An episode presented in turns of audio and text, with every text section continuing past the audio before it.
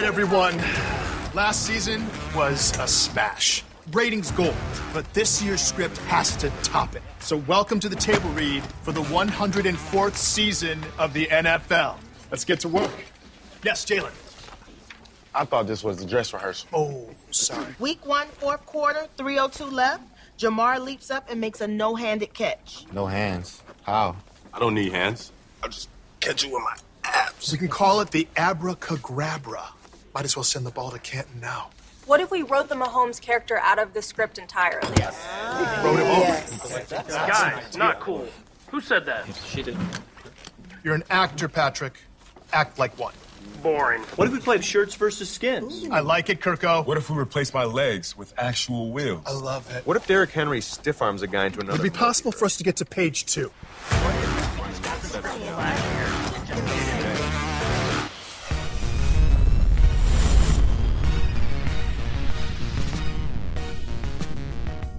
Well done by the National Football League, leaning into the notion that the games are scripted, that the outcome is scripted, that the Super Bowl champion is handpicked. It's a great way to deflect any and all criticism that the game really is rigged.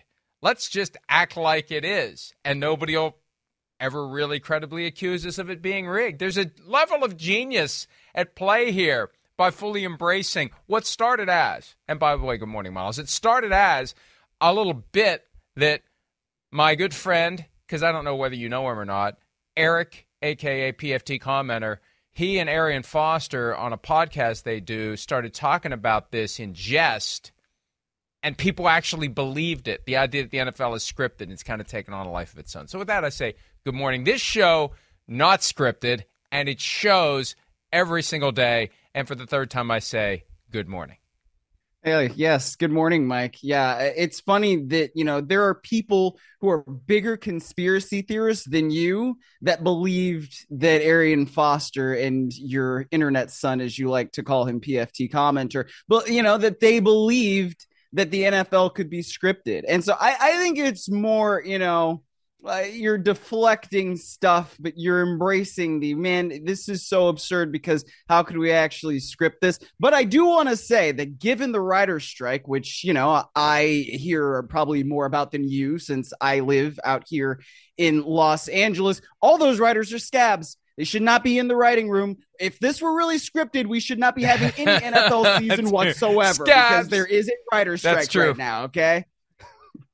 That's an excellent point. That I had not yeah. thought of that. If it is scripted, there should be no script. There is no script this year because the yeah. writers are on strike. And, you know, of all the things that the N F L can be self-aware about, this is the one thing. And there's been jokes from the commissioner about it. Like they found something that makes them seem hip and cool.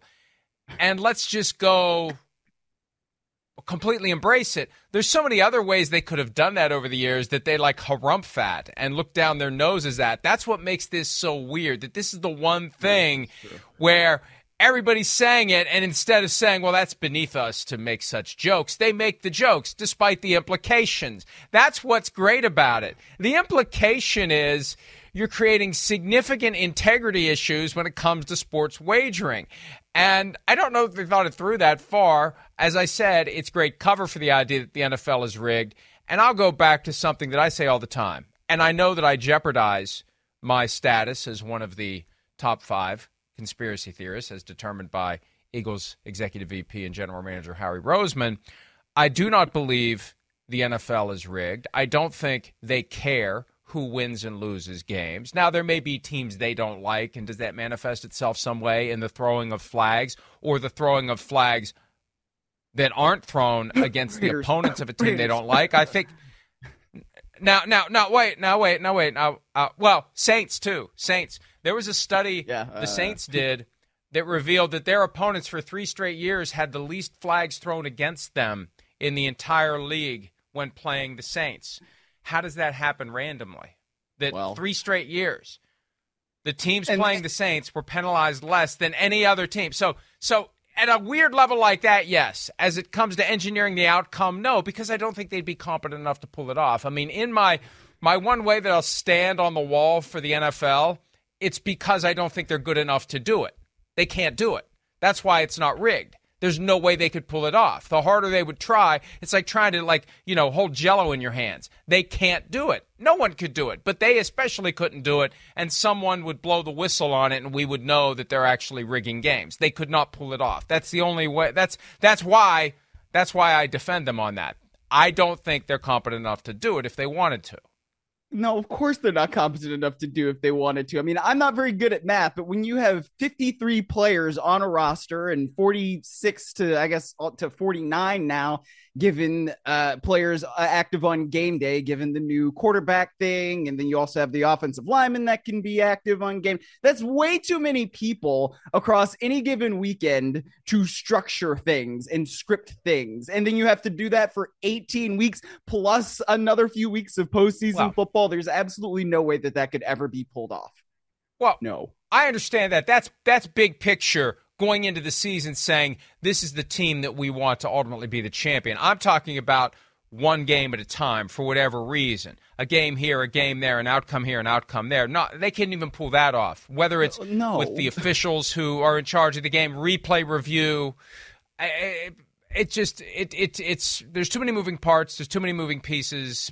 I still think there could be some some serious gambling issues that we'll talk about another day because we got football to talk about. But, again, kudos to the N F L for making a very good commercial, and I would not hesitate to say it sucked if I thought it sucked because this is one of those where you expect all the folks – no, I mean, seriously – you know, all the people in the media are like, yeah, go N F L. For you to know, to know that, like, yeah, if you think something sucks, you're going to say it sucks. I mean, like, that's not – I don't think anybody has any doubt about that. I thought this was good. I thought this was good. The Kirk Cousins appearance made me laugh out loud. Uh, I, I thought the whole thing was extremely well done. All right, um, on to the show. The fourth, fourth, third week of the pre- – I still can't get used to that. The third week of the preseason. Thank God there isn't yeah. a fourth week. The third week – the final week of the preseason, let's just call it that, is upon us. A couple of games mm-hmm. last night.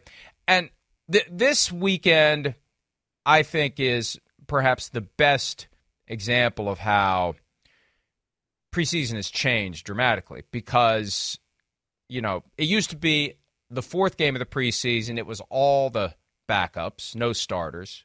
Very, very rarely, very rarely did a starter make even, you know, a cameo appearance. And the third week was the dress rehearsal. Now the third week slash final week of the preseason, you don't know what you're going to get. You're getting starters against backups in a lot of these games. That's what we saw mm-hmm. in both games played last night. And it makes it very hard to glean anything from exactly what transpired because, hey, the Colts looked pretty good. And their starters played against the Philadelphia Eagles backups. So, and every team's got a different objective, a different agenda, a different level of preparation for their key players. And you strike that balance. Do we want to keep our best players out of harm's way? Well, we'd like to, but at the same time, we need our best players to get better. That would be why the Colts would play their starters, and that would be why a team like the Eagles, who are already one of the dominant teams in the N F C, would not. So I have a hard time enjoying the last week of the preseason when there's this built-in imbalance in the games because I want something that simulates real competition. And I know it is at some level real competition. The guys out there are competing, but I mean, come on, it's not ones against ones. It's not best against best.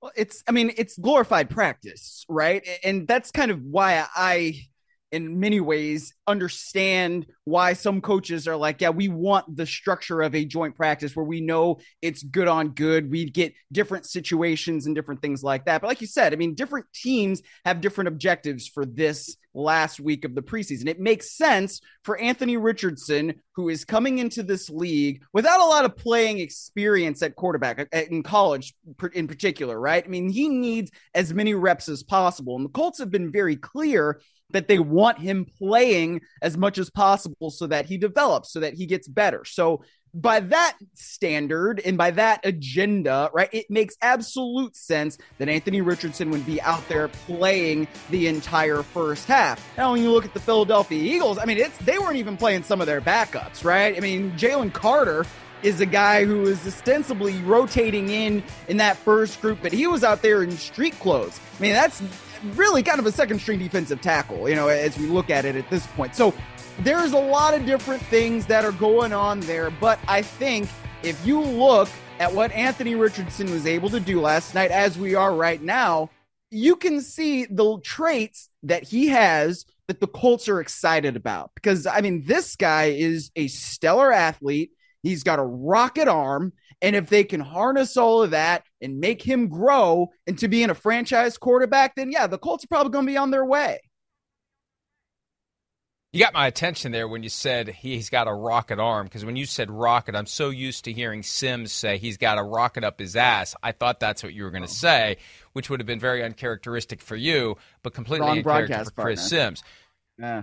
Three scoring drives last night for Anthony Richardson. He had thirty-eight yards rushing on five carries. We saw a nice little run he had there to the left sideline and knew to get out of bounds, wasn't going to try to be a hero, wasn't going to put himself in harm's way, already taking coaching about the importance of preserving his body. And he completed six of seventeen passes. Now, that's not a stellar completion percentage, seventy-eight yards, no touchdowns, no picks, but three scoring drives. Again, it was against backups for the Philadelphia Eagles, but still, he needs the reps. He needs the playing experience. He needs to get comfortable, and there are various levels of comfort that he will reach. He just needs to have the basic level as the regular season approaches, especially since, and we'll talk about this later in the program, he may not have Jonathan Taylor on the field with him. So let's get him ready. Let's get him comfortable, as comfortable as he can be, but let's get him out of the game before he gets injured, and he eventually yielded to the former Eagle, now Colt, Gardner Minshew, who, who surprise, surprise, he's a highly competent backup. I mean, he's right in that cusp yeah. of backup to starter. So if Anthony Richardson would get injured at some point, and I don't mean to apply any sort of a jinx to him by oh, uttering those words, but we know it can happen. We know it can happen. Gardner Minshew can come in and be a capable replacement, something that the Eagles might not have, especially not in the guy that was playing last night for them, at least as the starter, and didn't play long, Marcus Mariota.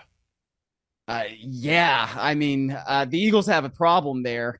The Eagles have a real problem there. And the, the problem with Marcus Mariota is that he just looks like how he's looked since he was going to get replaced by Ryan Tannehill in twenty nineteen. And, you know, he came in with the Raiders a couple times and did some things that were all right when he was back up last year with the Falcons. He did not look very good very often. We saw a lot of that in the quarterback series. He eventually gets replaced and then he shuts it down for the year. But yeah, I mean, look, if you have Gardner Minshew and that guy is also mentoring Anthony Richardson, then you're probably in a good spot. And by all accounts, Gardner Minshew has really embraced that role. And that's something that you want because, look, there's a lot of stuff that Anthony Richardson just does not know about playing quarterback in the N F L. It's not his fault. He's a rookie. But if you can have a guy who's been there, who's been around, who has actually made starts as a rookie and has made starts as he's gone along in the N F L in that progression and teach him those little things, those little nuances, what to look for and things like that from the quarterback perspective, that that's a good, it's a good thing to have in your locker room.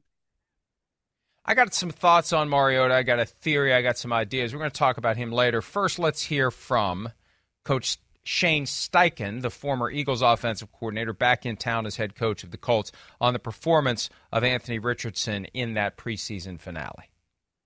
I thought he did a solid job. You know, we scored three out of the first four drives, which is good. You know, the two-minute drive wasn't what we wanted. Um, but we'll go back, look at the tape. I, I thought he did some really good things and, you know, some things we got to clean up as well.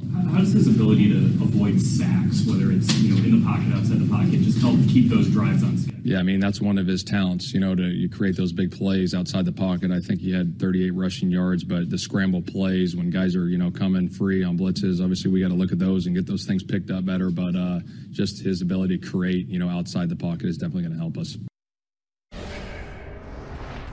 Absolutely, and that's what separates the good quarterbacks from the great quarterbacks in today's N F L. The ability to use your legs to extend a play, whether it's to run the ball or whether it is to get out of the pocket and make a throw. That one. That's the critical That one right difference. There. That's what, that's a, that was that, a nice that, little zip. But, you know, We, yeah. we're going to talk about Trey Lance coming up, but that's what the 49ers thought they were getting in Trey Lance. A guy yes. who wasn't just drop back and throw it. A guy who had the legs to run out of trouble and, if necessary, run down the field. It just never worked because Kyle Shanahan's system isn't conducive to that. Shane Steichen putting in a system specifically for, and that's the difference. You can either have a system that you fully believe in and you insist that your players adapt to it, and if they adapt to it and they apply it, you'll win games, or you can say, here are my players, I'm going to adapt my system to my players. And with Richardson, Steichen, who showed he can adapt the system to Jalen Hurts, he's adapting the system to Anthony Richardson and coaching it well. I see in him, like, uh, look, I don't want to see a quarterback get hit at all, especially in the preseason. But when he got tackled mm-hmm. near the sideline on one of the plays we showed, there was an awareness in the way he went down. There's some of the stuff we're now looking for in Tua Tonga-Vailoa where you just go with it at some point. You don't fight it. And you you know how to fall. You know how to hit the ground in a way that doesn't get yourself injured. Jackson Smith-Njigba, where he hurt his wrist earlier in the week.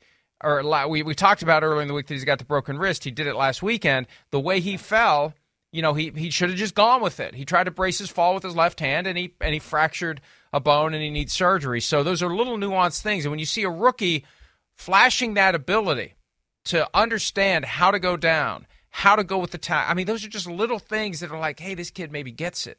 This kid, and he's got the talent. The talent's undeniable. You throw in talent with he gets it, and you're going to end up with a pretty good player.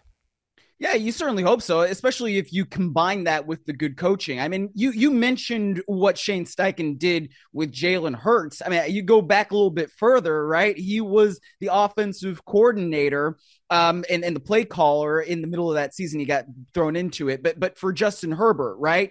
You know, this is a guy that has been able to not just produce somebody who we think of as the guy who can throw it and run it, but you look at Justin Herbert and the work he did with him in his rookie year, like that is some serious stuff from a pocket passer too. So we know that Shane Steichen can work with different guys and develop different guys and adapt a system to each and every quarterback that he works with. That's the thing that encourages me the most about the Anthony Richardson situation, aside from what we see with his natural talent. And there is some natural talent there. I mean, that second and fourth throw that we were pointing out, I mean, before that play, he's going to the line. He's making the checks. He's adjusting. He gets back. And then he just throws an absolute rocket to the far sideline. I mean, that is a really, really quality throw. And he puts it in a place where only his receiver can get it. So those are the kinds of things where I see it.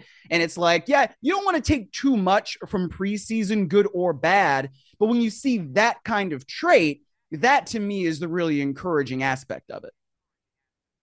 And it's not just having the rocket arm, because, and this was a Trey Lance criticism that Sims had a couple of years ago when we were trying to figure out what he was going to be. Lance used the rocket arm all the time. It's the ability yeah. to modulate the velocity, the touch. Mm-hmm. We're seeing that in Jordan Love. We're seeing that in Anthony mm-hmm. Richardson. I mean, that's one of the little things that separates guy who's got a ton of talent from guy who can play quarterback at a high level. So it's a weird time for the Colts with this Jonathan Taylor thing, and the whole Taylor dark cloud may be one of the reasons why they're inclined to try to trade him. I don't know how it's going to play out. Supposedly we'll know by Tuesday, and we'll talk more about it later. But there's reason to be optimistic if you're a Colts fan, because they may have something in Anthony Richardson. We don't know. We won't know for a year or two. But I think back to twenty eighteen all the time. First pick, Baker Mayfield. Third pick, Sam Darnold. Seventh pick, Josh Allen. This year, first pick, Bryce Young. Second pick, C J Stroud. Fourth pick, Anthony Richardson. There's a chance the third guy ends up being the best guy of the three. Time will tell as to all of them. Now, let's flip it over to the Philadelphia Eagles.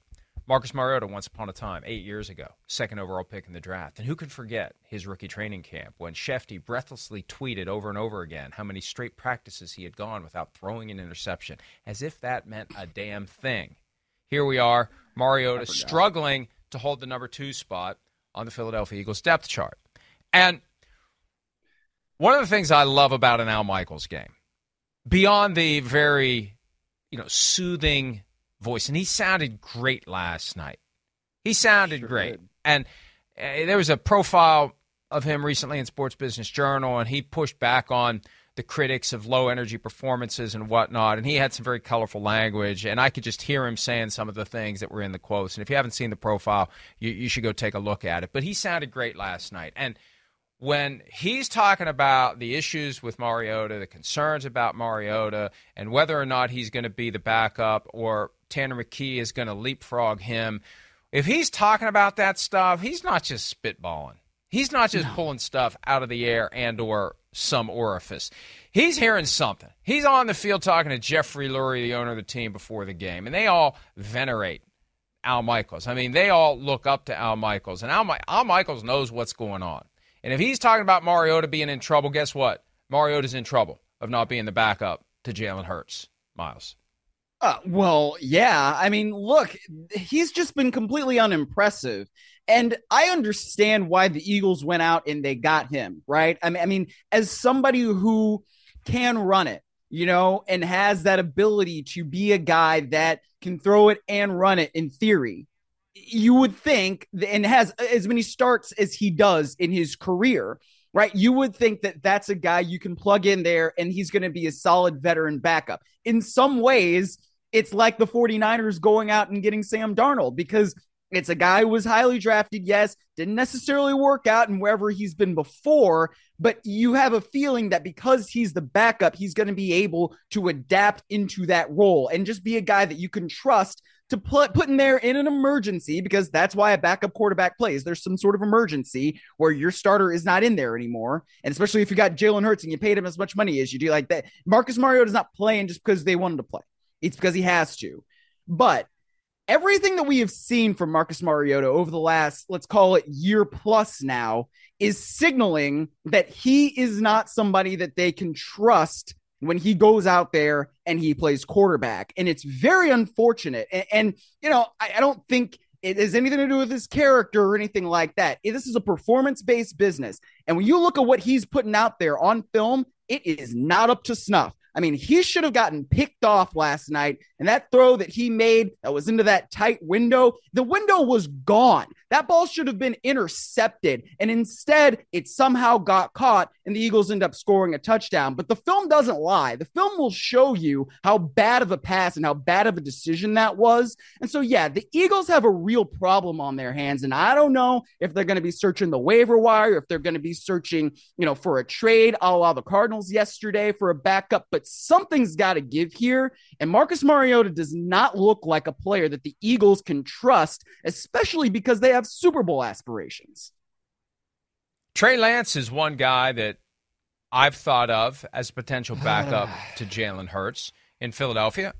Now, look, not for me. I understand. I understand. Different topic. Not, not my tempo. I get it. Now, um, you, you at least got that reference, didn't you? I you've did. At least yes, seen. Yes. I mean, Whiplash wasn't That's my filmed cousin, in the eighties, J K so Simmons. You've presumably seen it. Yes. Okay. So, uh, so he- here's my here's my Mariota kind of theory, and it, this is based on stuff that Al Michaels was saying last night. Al Michaels, no, don't you, you, you don't need the tinfoil hat for this yet. We're getting there. And first of all, they're.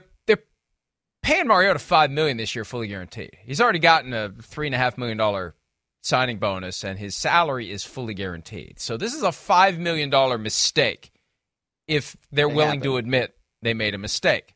Right. Now,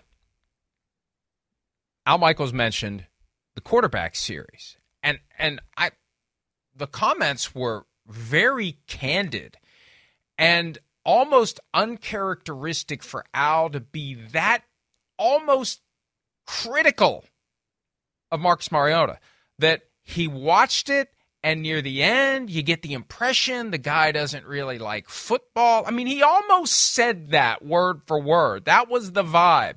So again, he's down on the field before the game talking to Jeff Lurie, and you'll wonder, and think about the timeline, the way an offseason works. You hit free agency. Mm-hmm. Time to go get a backup to Gardner Minshew. Gardner Minshew's taking his lucky strike somewhere else. So what are we going to do? Well, we'll get Marcus Mariota. Skill set matches Jalen Hurts. We want to back up. So we go from playbook A to playbook A, not playbook one to playbook two. We don't need to have two different playbooks for two different quarterbacks. We want somebody who can simulate the things that Jalen Hurts does in the event that he's gone for four games. However many it was last year. He was gone for a while, and Gardner Minshew had to play. So we need somebody we can trust. And we know how the Eagles view the backup quarterback position. Eagles view backup quarterback as one of the eleven most important positions on the team. So I can't help but wonder. Eagles signed Marcus Mariota. They don't know a damn thing about what's in this Netflix series. They haven't seen it. Yeah. They don't get an advance copy. Probably not even ready for anyone to look at in March. They're still putting it all together. Is it possible, Miles? And you can put the tinfoil hat on if you want. Okay, now, it's, now, it's fine. Is it possible? Is it is it possible? The Eagles saw that, just like the rest of us did, and they were as dismayed as some of us were by the appearance, even as Netflix sports washes, and we're going to see this more and more with these Netflix documentaries. Folks, they're not documentaries. They're infomercials. And, and there's a lot, people are starting to figure it out with this Florida thing. Like, where's all the stuff that really happened? Where's the where's the scene about, you know, the bad stuff? Oh, they, they check the box as daintily as they can. You know, oh, we, we, you know, we can't ignore it altogether. We got to have a little scene. You know, we got to have Paul Feinbaum wagging a finger at Urban Meyer. Otherwise, it'll be ridiculous. But, you know, the, the, the reality in Gainesville was just shoved under the rug. That's what happens in these documentaries that the subjects of the documentaries produce and or have final say over. But even with that, even with that, man, it was a bad look for Marcus Mariota when it was all said and done. It was a bad look for Marcus Mariota. And you wonder how much of that has influenced the Eagles, and you wonder how much of where he is in his career has gotten him to the point where maybe he just doesn't care like he used to. He's no longer a starter, and there's no there's no plausible path for him to be a starter. When he went to the Raiders, at least it's kind of like, you know, with Derek Carr, who knows? Maybe I get a chance to play, and maybe I can, who knows? Mm-hmm. This is the first time where he's clearly, clearly Q B two with a hard ceiling. No way in hell are you going to be the starter. You're Q B two, and the arrow's pointing down on your career. And based on what we've seen this preseason, I, you know, can they trust him to be an effective backup if Jalen Hurts gets injured? I can't help but wonder whether they're willing to admit a five million dollars mistake and just move on from Marcus Mariota. Few teams would do that. Most teams would double down. Got to justify the five million dollars. Can't admit we made that mistake. That's five million dollars. Cannot admit we made that mistake. We just have to make chicken salad. The, the, the teams that get it will say, oh, well, there's more where that came from. Got to move on from this guy. Got to have somebody in place who can win football games if our starter gets injured. I mean, in the grand scheme of things, five million dollars against the cap, if you admit you make a mistake and then, you know, you go out and you get a cheaper backup, you, you can do that. The good teams will admit that they made a mistake and cut their losses when they need to, because they just have to do that. And they understand, like, this is a game about winning, right? You, you're, it's a results-based business. So if your result of you went out, you signed this guy, you figured that he would be a good backup with a skill set match to our starter and all that. And then it's not probably not just the Netflix series, but it's probably a combination of, hey, we've seen this guy in practice and he's been airmailing passes. And we've seen this guy in practice and he hasn't necessarily been making the right reads. We've seen this guy in practice and he's not necessarily calling the right things at the line of scrimmage to adjust the protection. We've seen this guy in, in the meeting rooms and he's sometimes not quite getting the little nuances that we need him to understand when it comes to our scheme and our system and how we want to get things accomplished. And then you, you have all of that, his performance in the game, which has obviously been lacking. And then you maybe add on that extra layer of, man, in the Netflix series, I don't know, that wasn't the best look. And you add on to that, well, we already knew that he left the team at the end of the season last year with the Falcons, and he performed really, really poorly in a lot of those games, especially that Thursday night game against the Carolina Panthers, where late in the game, he's like falling on his side and somehow trying to throw a pass, like kind of like Patrick Mahomes in the Super Bowl, except Mahomes threw it accurately. And Lord only knows where that ball went that Marcus Mariota threw. It might still be up in space somewhere. So I'm just, I, I look at all of it, and the totality of it might be that the Eagles are now in a position where they are so uncomfortable with the idea of Mariota being their backup quarterback that they would be willing to say, look, this is a five million dollars mistake, but because we prioritize the backup quarterback position so much in this club, we got to just cut our losses and move on. I don't think that's out of the realm of possibility at all. And, and, you know, and I say this half jokingly, which means, you know, math is it's hard, but half joke. seriously. Uh, Nick Foles is available. I mean, and and you know, apparently who else he is? said somewhere recently, Carson Wentz how much is available, he and he's been Eagles. wearing Eagles gear. Oh. you know, true. hey, well, I mean. he's wearing Eagles gear, he's wearing Colts gear, he's wearing Commanders gear, he's wearing all the free stuff that he got when he was playing for those three teams. But Nick Foles is the one who actually was effective when when called upon. Nick Foles is the ultimate backup quarterback because he only thrives when you insert him into the game in place of the starter. He thrives very well. He wins the Super Bowl, and he's a Super Bowl M V P. But, but when you Peterson, make him the guy, it just doesn't work.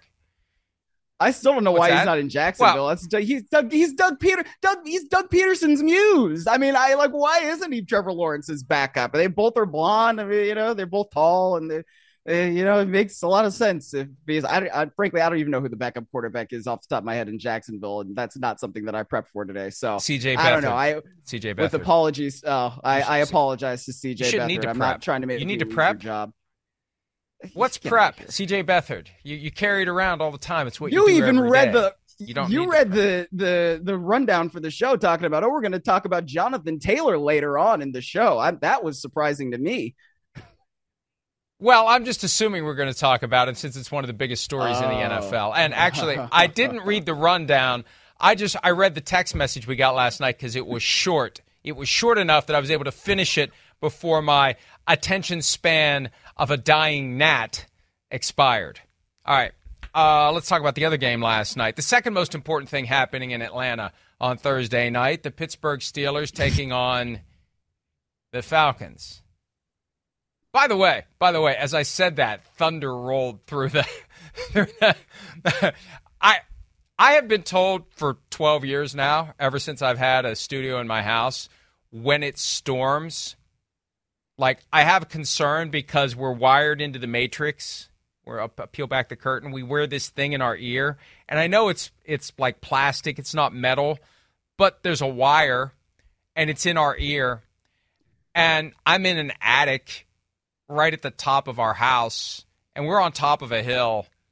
And it lightnings at time to time. So they tell me I'll be fine if lightning would hit the house while I have this thing in my ear. But in the event... I'm not. The clip would probably do well on Twitter. Let's just, you know. Me getting Reds struck too. by lightning Instagram. on air and dying would probably do well on on Twitter. And I will always call it Twitter. It will always be Twitter to me. I will never call it X. Sometimes I'll call it the social media platform formerly known as Twitter. But regardless, wherever the clip would end up, YouTube, et cetera, it would do well. It would do well. And and you, you would get to be part of it. So you're probably hoping for a lightning strike right now. Mama call him Twitter. I'ma call him Twitter. See, right. It's an eighties. So anyway, reference. second most. Im- I see. I don't know about that. That what? see that's a, that's an eighty movies I didn't see. Which one's that one?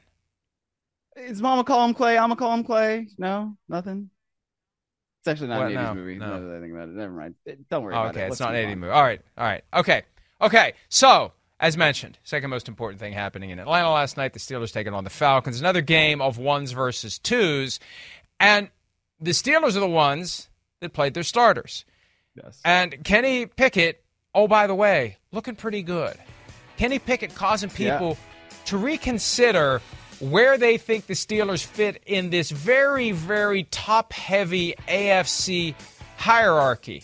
Kenny Pickett flinging it with those gloves. Spinning it with those tiny little hands of his. Getting it done for the Pittsburgh Steelers. And you got Najee Harris, and you got Jaylen Warren, who's threatening to become R B one. And then you got Pickett. Hey, Pickett's figuring it out, baby. When George Pickens is covered, he's still open. And I made mm-hmm. that comment last night. People say, oh, he's going against he's going against C B seven. I don't care. That Who guy cares? was covering him, and he still catches the ball. Throw it to George Pickens. All the time, every time. This offense has the potential to be explosive, Miles, and when you put with it a great defense. We've known the Steelers' defense is great. The question is, can their offense do enough? Defense great, offense maybe better than expected. Maybe they're going to quit trying to get Matt Canada fired every week in Pittsburgh this year. Maybe this team's going to flourish. So I like what I saw. I like what I saw from Kenny Pickett and company all preseason long. Man, week one, 49ers coming to town. Chris and I were talking about this the other day. How is that a one o'clock game? That's a one o'clock That's Eastern fun. Kickoff with all the other games. 49ers, Steelers, a, a Super Bowl matchup that never happened, that maybe will one of these days.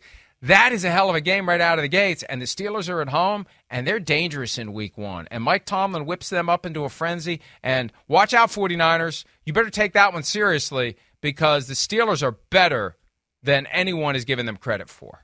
They they get those towels waving in the fourth quarter. Oh, mama, I'm in fear of my life. And I'm the long arm of the law, baby. And then T J Watt starts coming. Yeah, Brock Purdy better look out. But, I mean, I've been high on the Steelers' skill position, guys, for this entire offseason. And, look, I feel like a lot of us, us as in like media people, are like talking about the Falcons and their potential with the skill group.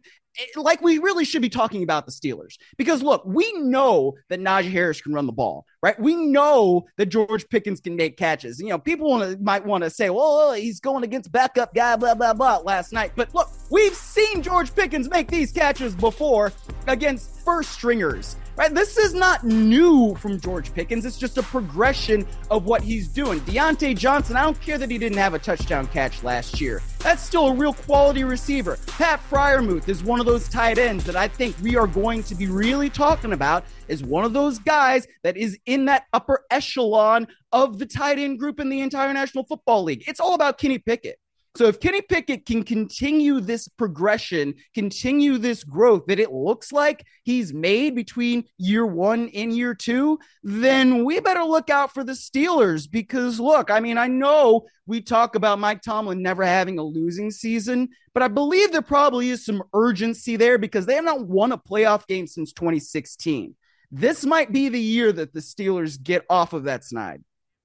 Oh, also, Coming to America last... is a, a nineteen eighty-eight yes. movie. I was wrong. I, I looked that up. Yes, and it's not yes. nineteen ninety like I thought. I, it's nineteen eighty-eight. So I need to issue that correction. I, I, I have I have a text from my cousin reminding me that it is Coming to America, which is a movie I oh. actually saw, but I've only ever seen it once, and I might have been drinking that night, so I don't remember might all the have. lines. Okay.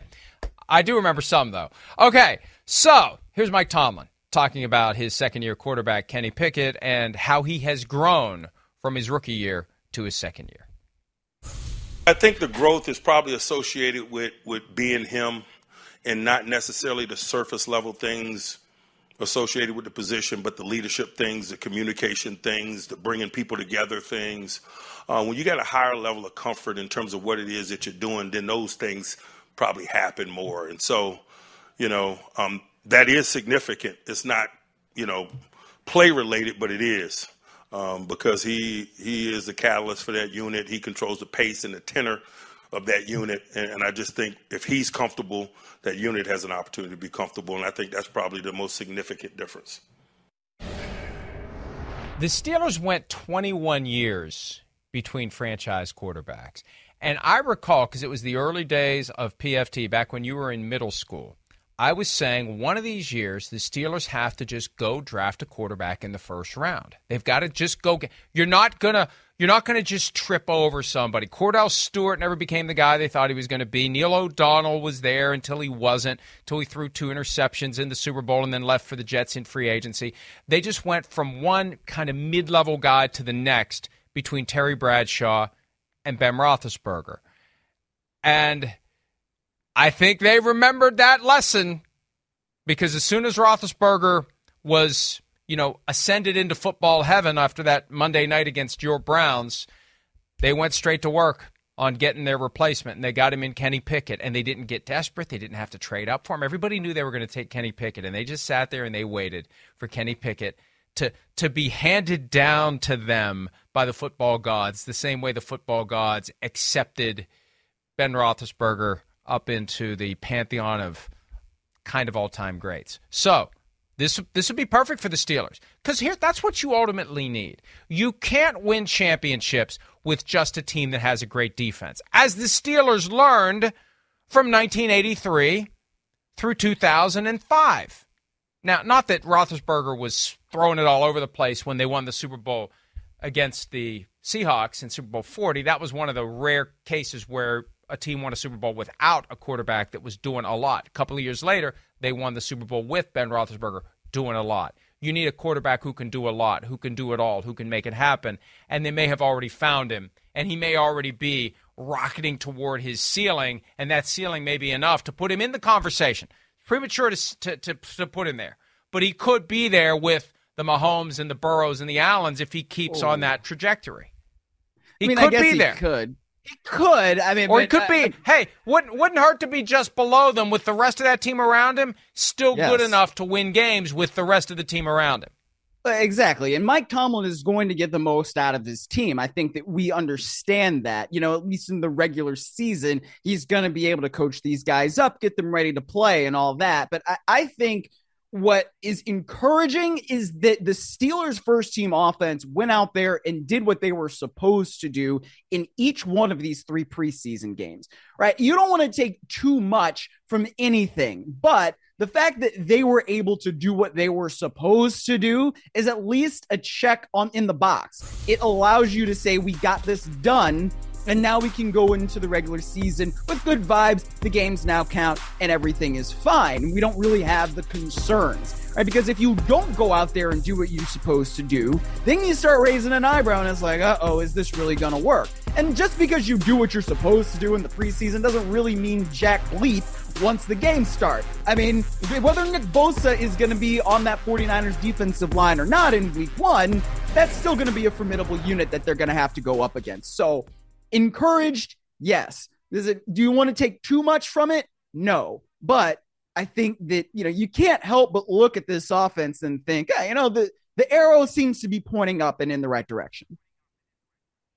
Hey, you know, there's plenty of talk about whether or not Chris Jones is going to be ready to go, even if he shows up today for the Chiefs.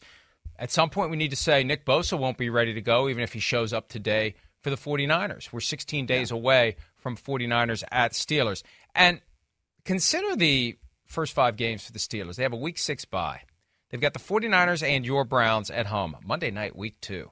Cleveland Browns. I think there's a, one of those weird doubleheaders that night, too, but where they overlap. I don't like the overlapping Monday night games. Not that anybody cares what I think about that or anything else. Then at the Raiders for Sunday Night Football. Then they're at the Texans, and then they have a home game against the Ravens before their bye. Four and one is not a crazy thought. It really isn't. It all comes down to that first game. If they can handle the 49ers, they may be off and running. And one thing they did last year, even though they had a horrible start to the season, they won in Cincinnati week one. And so you take a quarterback who is competent. You take an offense that is talented. You take a coach that knows how to put all the ingredients in a bowl and whip it up into something pretty damn good, no matter how, you know, lackluster some of the ingredients may be. And you've got yourself a recipe for a hell of a team. And and look, I don't want to get too far ahead of myself here because my theory about the Steelers is when the expectations are high, they don't quite make it. When the expectations are low, they find a way to overachieve. And I think that pattern over the years, people are starting to catch on. And I've noticed that in Sims. He's kind of, you know, I didn't think they were going to be very good. I have a feeling they're going to be pretty good. So I I I've I never write off the Steelers. I I've seen it too many times. And this year, it's uh, It's going to be exciting to see what happens, Miles. I'll be very interested to see what they do to your Browns on the the second Monday night of the twenty twenty-three regular season, which will be here before we know it. All right, let's go ahead and take a break. When we return, the Arizona Cardinals making some deals, thinking about the future, maybe not the present, which may be a smart thing for a team that arguably is one of the worst in the N F L. We'll discuss that when P F T Live continues right after this.